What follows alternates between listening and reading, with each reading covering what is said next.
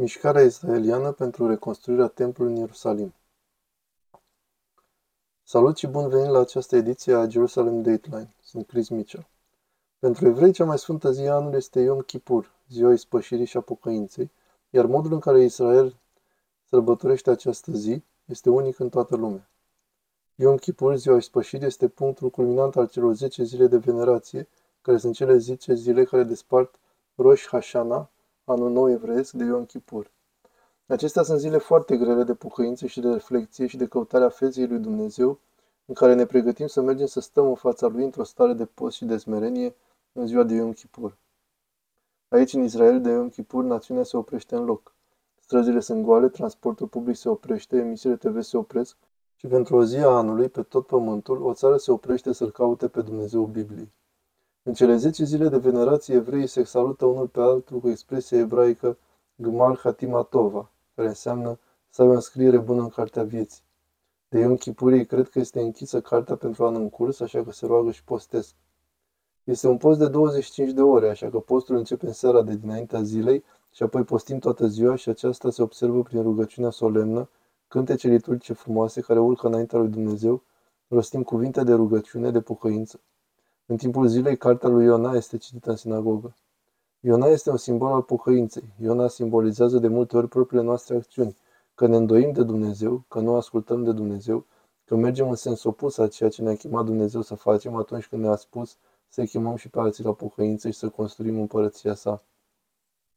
De Ion Chipur evreii recită o rugăciune specială numită Vidui. Vidui e o rugăciune importantă de mărturisire și pentru iertarea poporului evreu de Ion Chipur, și este o rugăciune prin care se roagă nu numai în numele lor, ci și în numele tuturor evreilor din lume. Vidui conține o secțiune rostită cu voce tare spusă în grup și o secțiune de rugăciuni tăcută, individual.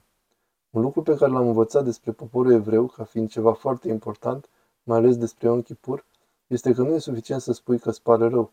Trebuie să mărturisești, să spui că îți pare rău și înapoi, în același timp, să iei măsuri practice pentru a schimba comportamentul. Scrie în cartea Leviticului. Apoi a grăit Domnul cu Moise și a zis, și în ziua 10 a lunii a șaptea, care este ziua curățirii, a ispășirii, să aveți adunare sfântă, să vă îndurerați, să aduceți ardere de tot Domnului. Nici o muncă să nu faceți în ziua aceea, că aceasta este ziua curățirii, ca să vă curățiți înaintea feței Domnului Dumnezeului vostru. Biblia vorbește despre Ion Chipur ca fiind o zi mare de judecată în care noi stăm în fața lui Dumnezeu, așa că e considerată ca ziua judecății. Porțile judecății sunt deschise și Dumnezeu ne judecă sufletele cu privire la acțiunile noastre corecte și greșite. Îi cerem iertarea lui Dumnezeu și El ne dă iertarea Lui, îi căutăm fața și El este acolo. Mila Lui este în fiecare zi și în special în acea zi. În timpul Bibliei, Ion Chipur era singura zi a anului în care marele preot putea intra în Sfânta Sfintelor, cea mai sfântă încăpere a templului. Ascuns înăuntru era chivotul legământului care conținea cele zece porunci date de Dumnezeu lui Moise. Astăzi nimeni nu știe unde se află chivotul. Unii susțin că este departe, în Etiopia sau Irlanda, dar un explorator crede că se află sub o piatră uriașă în cel mai sfânt loc iudaic. Aruncați o privire. Cercetătorul și autorul Harry Moscov a luat CBN News prin tunelurile zidului de vest până la baza muntelui templului și în camere din jurul celui mai sfânt loc al iudaismului. Cartea sa, The Ark Report, raportul chivotului, documentează căutarea lui de două decenii pentru a găsi legendarul obiect. Aici ne apropiem de cele trei arcade. El spune că o teorie este că a fost scos din templu și dus la Erihon, la 18 mile departare. Este scris în Ieremia că unele dintre vasele templului au fost scoase prin această zonă la distrugerea primului templu, dar Moscov ne-a dus la locul unde crede el că se află chivotul. Această secțiune specială a zidului de vest este cu adevărat fascinantă, deoarece această piatră are 570 de tone. Moscov crede că se află un indiciu cheie în spatele acestei pietre uriașe și spune că instrumentele de căutare de înaltă tehnologie dau credibilitate teoriei sale. Cu doi ani în urmă au fost făcute teste de către Universitatea din Nebraska, teste sonore, etc., folosind unde electromagnetice, au găsit de fapt ceea ce se numește un spațiu de depozitare vis-a-vis de aici. Așa că de fapt a existat un scop pentru a pune această piatră uriașă, această placă masivă aici. Unul dintre motive, după părerea mea, este de a proteja orice ar fi de cealaltă parte și conform teoriei mele, chivotul a fost de fapt îngropat de regele Iosia, și cred că a fost prin 568 înainte de Hristos, în spatele acestor pietre masive. De fapt, sub muntele templului sunt zeci de tuneluri subterane și camere. Atunci, acum 150 de ani, Charles Warren a intrat, A făcut o cercetare, nu s-a făcut nimic cu adevărat din motive politice, este evident, din păcate. De atunci nu am mai fost permis nimănui nici măcar să pună o lopată, nimic, dar practic ei au fost cei care au cercetat întreaga zonă și ei au fost cei care au ales tunelurile, etc. Nu au găsit chivotul, dar poate că nu era momentul.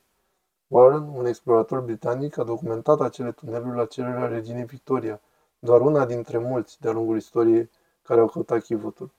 Când oameni precum cruciații și cavalerii templieri, chiar și fondul de explorare a Palestinei, care a fost comandat inițial de regina Victoria, au venit de-a lungul secolelor să caute chivotul, ceea ce căutau era o cutie de aur cu stinghi, dar ceea ce ar fi trebuit cu adevărat să caute era o cameră. Ei puteau fi lângă acest zid și dincolo de zid să fie chivotul. Moscov spune că Sfânta Sfintelor original avea o altă cameră chiar sub ea.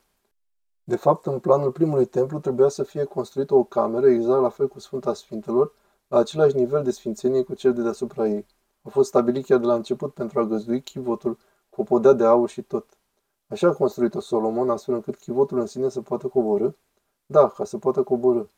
Credeți că va fi un moment când chivotul în sine, la momentul potrivit, va fi dezvăluit? Da. Sincronizarea este incredibil de importantă, incredibil de semnificativă. Evident, este un tip de descoperire revoluționar, biblic, care schimbă jocul. Părerea mea personală este că atunci când se va întâmpla, nu va fi într-un mod clandestin în care ne furișăm prin aceste tuneluri și îl scoatem sub acoperirea întunericului, ci va fi cu o ocazie grozavă, la venirea lui Mesia. Va fi ceva de care toate popoarele se vor bucura cu adevărat. Moscov acordă credit filmului Indiana Jones și căutătorii arcei pierdute pentru reînnoirea interesului. Unele lucruri sunt corecte despre puterea arcii, chivotului, etc. Și forța sa destructivă nu ar trebui să cadă pe mâini nepotrivite care să știe unde este.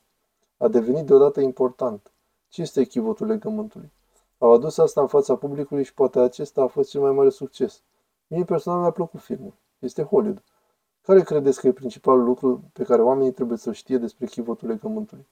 Că e un lucru real, la fel cum acum 2700 de ani există și astăzi. Are tăblițele sparte pe care le-a spart Moise acolo, pe muntele Sinai, și al doilea rând de tăblițe, există într-adevăr, îl vom vedea, sperăm, în timpul vieții noastre, din nou. E un catalizator pentru venirea lui Mesia. Până când va fi redescoperit, chivotul legământului construit de Moise în pustie va continua să fascineze lumea. În continuare, distrugerea celui de-al doilea templu în 70 după Hristos a trimis unde de șoc în întreaga lume evreiască. Un element cheie al profeției biblice referitor la întoarcerea lui Iisus Hristos pe pământ este construirea unui al treilea templu în Ierusalim. Acum există o mișcare în Israel pentru a face acest lucru și a devenit posibilă când Israelul a capturat muntele templului în timpul războiului de șase zile din 1967. În 7 iunie 1967, comandantul brigăzii israeliene Motagur a făcut un anunț pe care evreii așteptau să-l audă de 2000 de ani. Colonelul Motagur, muntele templului în mâinile noastre. Recucerirea acestui loc a fost importantă din mai multe motive. În primul rând, e locul în care regele Solomon a construit primul templu evreiesc. După ce babilonienii l-au distrus, Zorobabel a pus pietra de temelie pentru al doilea templu, care a fost extins mai târziu de regele Irod. A căzut în mâinile romanilor în anul 70 după Hristos. Când comandantul Gur a declarat că muntele templului era din nou în mâinile evreilor, a reaprins speranța pentru mult așteptatul al treilea templu. Războiul de șase zile a fost un miracol de proporții biblice și a fost o deschidere cataclismică a unei noi ere pentru Israel și pentru întreaga lume. Rabinul Haim Richmond de la Institutul Templului este dedicat reconstrucției templului evreiesc. El vede timpul de la războiul de șase zile ca o schimbare profetică.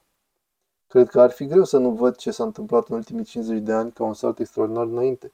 E mai mult decât profetic, este ca un sărut din rai, ca un sărut divin, este o apropiere intimă de realitatea compasiunii și iubirii lui Dumnezeu și el își ține promisiunile. Institutul împărtășește o legătură cheie cu bătălia pentru Ierusalim. Fondatorul său, rabinul Israel Ariel, a servit în brigada 55 de parașutiști care a capturat muntele templului. După victorie, un ghid iordanian le-a oferit un tur remarcabil. Slujba lui era să care mitraliera. E o fotografie foarte frumoasă cu asta. De fapt, în prima noapte de eliberare a Ierusalimului, i s-a dat sarcina de a păzi locul Domnului Stâncii, despre care, desigur, noi credem că este Sfânta Sfintelor. Povestea pe care ne-a spus-o este că soldații erau pe muntele templului și era cam la prima oră și au fost abordați de un iordanian în costumație vestică care le-a explicat că el este ghidul oficial al Parlamentului Iordanian și s-a oferit să ia soldații să le arate priveliștele de pe muntele templului. Și a luat soldații pe rabinul de acolo și a spus că exact aici era sanctuarul, aici era altarul și apoi aici era menora. Și le-a spus toate aceste lucruri despre istoria Sfântului Templu. Și rabinul l-a întrebat, de ce ne spui toate acestea?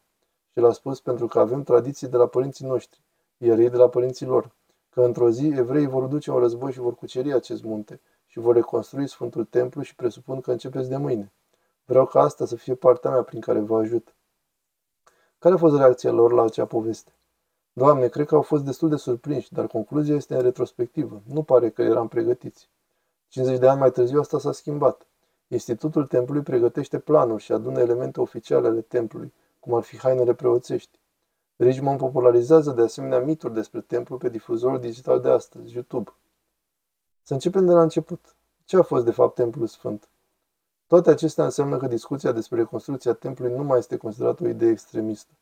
Astăzi este un lobby în Knesset, Parlamentul Israelului, mulți membri ai Knessetului vorbesc în mod constant despre drepturile evreilor de a se ruga pe muntele templului.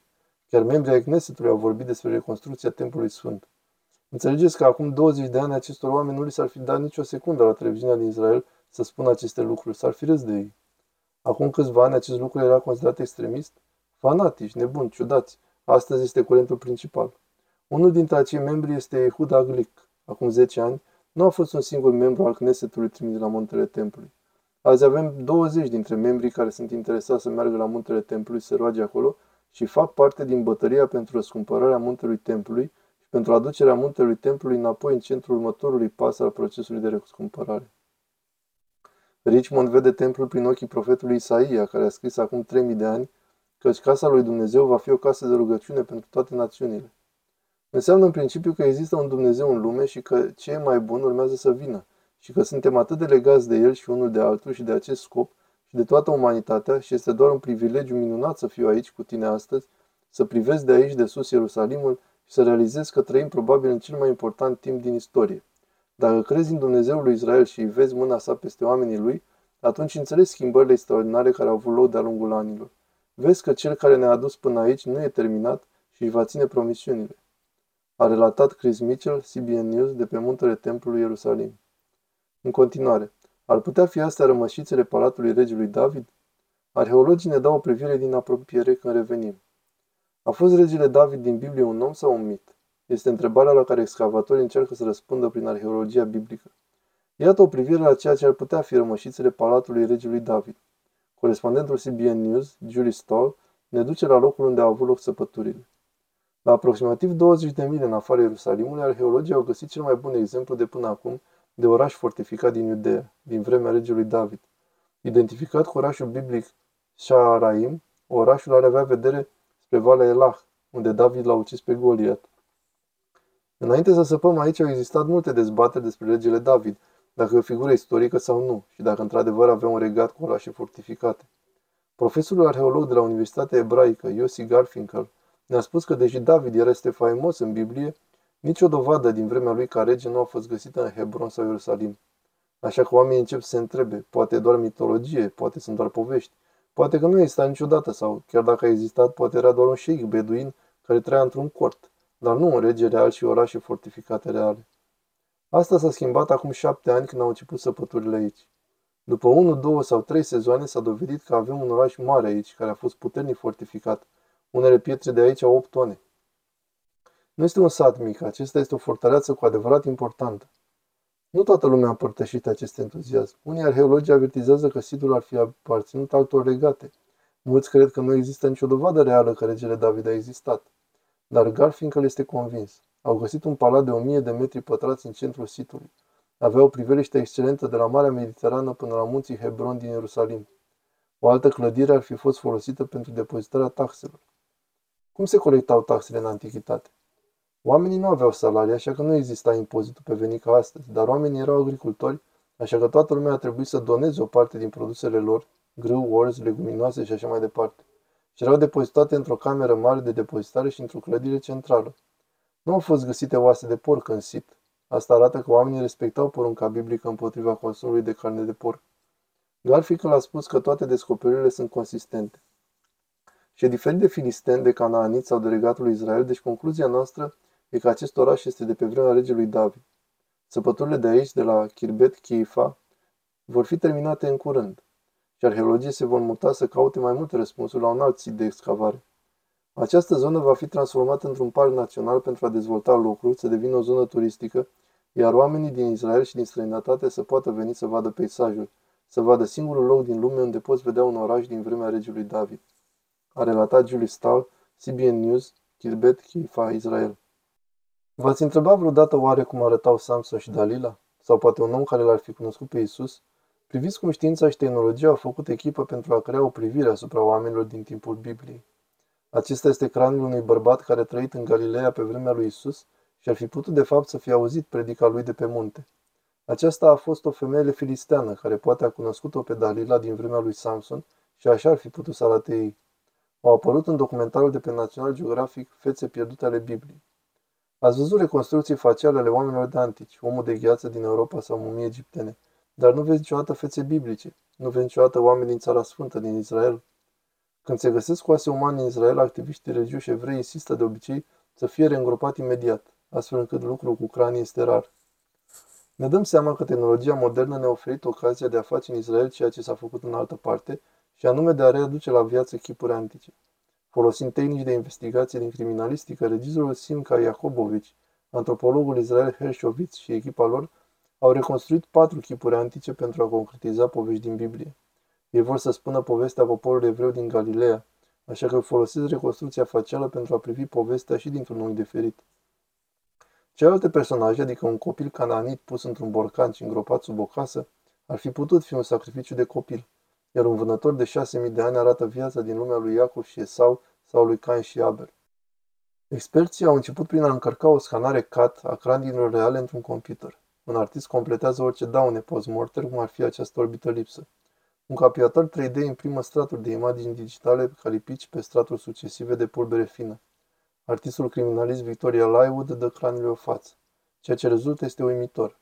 Deci, în esență, ceea ce faci este să iei caracteristică o caracteristică și să le dezvolți pe fiecare în funcție de studii și apoi ceea ce obții la sfârșit este o aproximare a persoanei. Lywood spune că ea nu anticipează modul în care fața va arăta. Doar lucrezi și vezi ce obții la sfârșit. Și am fost surprinsă când l-am văzut pe bărbatul care l-a cunoscut pe Isus. M-am gândit să-mi reverific măsurătorile pentru că arată chiar ca cineva pe care l-ai vedea ca fiind din Biblie sau ceva de genul acesta. În același timp, un alt artist criminalist a lucrat la o reconstrucție digitală, cam la fel cum se face animația astăzi. Omul din Galileea a fost similar, dar diferit. Herșoviț spune că speră că aceste reconstrucții vor ajuta tinerii să înțeleagă valoarea istoriei. Dacă vreți să aveți un viitor, un viitor mai bun, trebuie să învățăm să cunoaștem trecutul. Sper că prin intermediul acestei reconstrucții criminalistice moderne de tip CSI, oamenii vor fi entuziasmați din nou să se întoarcă la Biblie și să citească aceste povești, care sunt cu adevărat sângele vital al civilizației occidentale. Acestea chiar aduc Biblia la viață. Asta e tot pentru această ediție a Jerusalem Dateline. Mulțumim că ne-ați fost alături.